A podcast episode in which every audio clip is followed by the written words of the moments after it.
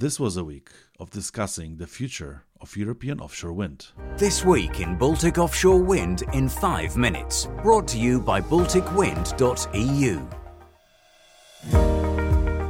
Hello and welcome back. I'm your host, Krzysztof Bulski, and this is the 59th episode of our weekly podcast. This podcast is brought to you by Baltic Power, one of the most advanced offshore wind farm projects in the Polish part of the Baltic Sea. For more information on the joint investment of PKN Orlen and Northland Power, please visit balticpower.pl.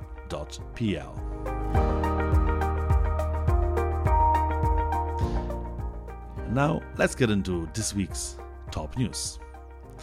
It's already necessary to think not only about engineers needed in the construction phase of offshore wind farms, but also about technicians who will take care of their servicing in the operational phase. This was emphasized by representatives of Equinor and Polenergia during the first educational career fair EDU Offshore Wind in Gdańsk. 2023 is a decisive year for the offshore wind industry in Germany. More than twice the amount of offshore wind power has already been installed and put out to tender this year. According to the realization agreement of the Federal Ministry of Economics and Climate Protection, 50 gigawatts are to be connected to the grid by 2035, and at least 4 gigawatts are to produce green hydrogen in the North and Baltic seas.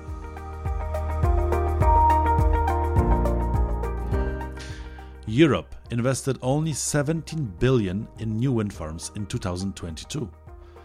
Well, that's compared to 41 billion in 2021 and marks as the lowest investment figure since 2009.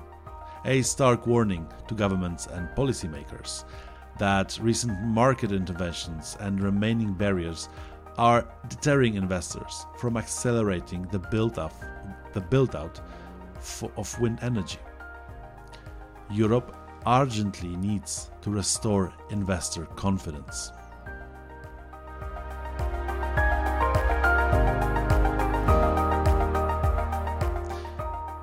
Taavi Veskimägi, CEO of the Estonian transmission system operator for electricity and gas, Elering, wants that plant generation from offshore wind farms in Estonia exceeds capacity of the local grid.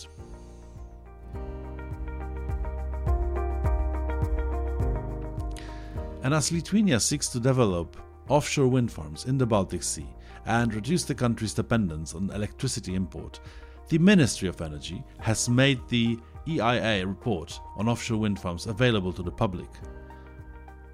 Mm, a deadline for submitting proposals in relation to the, to the report is the 19th of April.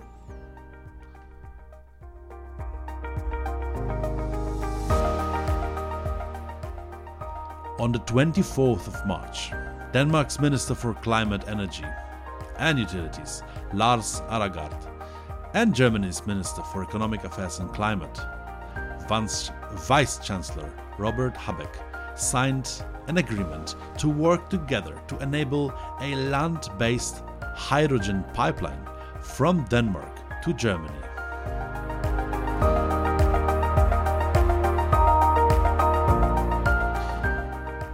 Following Lithuanian government's approval of the location of the development of an offshore wind farm in the Baltic Sea and the requirements for tender, the National Energy Regulatory Council will launch a tender for the selection of a developer.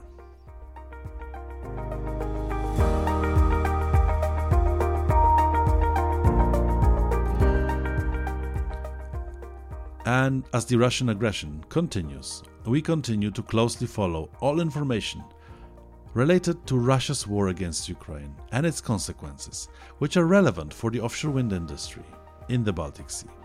We stand with Ukraine.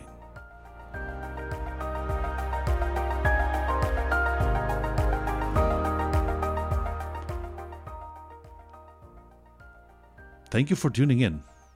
We'll be back next week with more updates and information about the offshore wind industry in the Baltic Sea.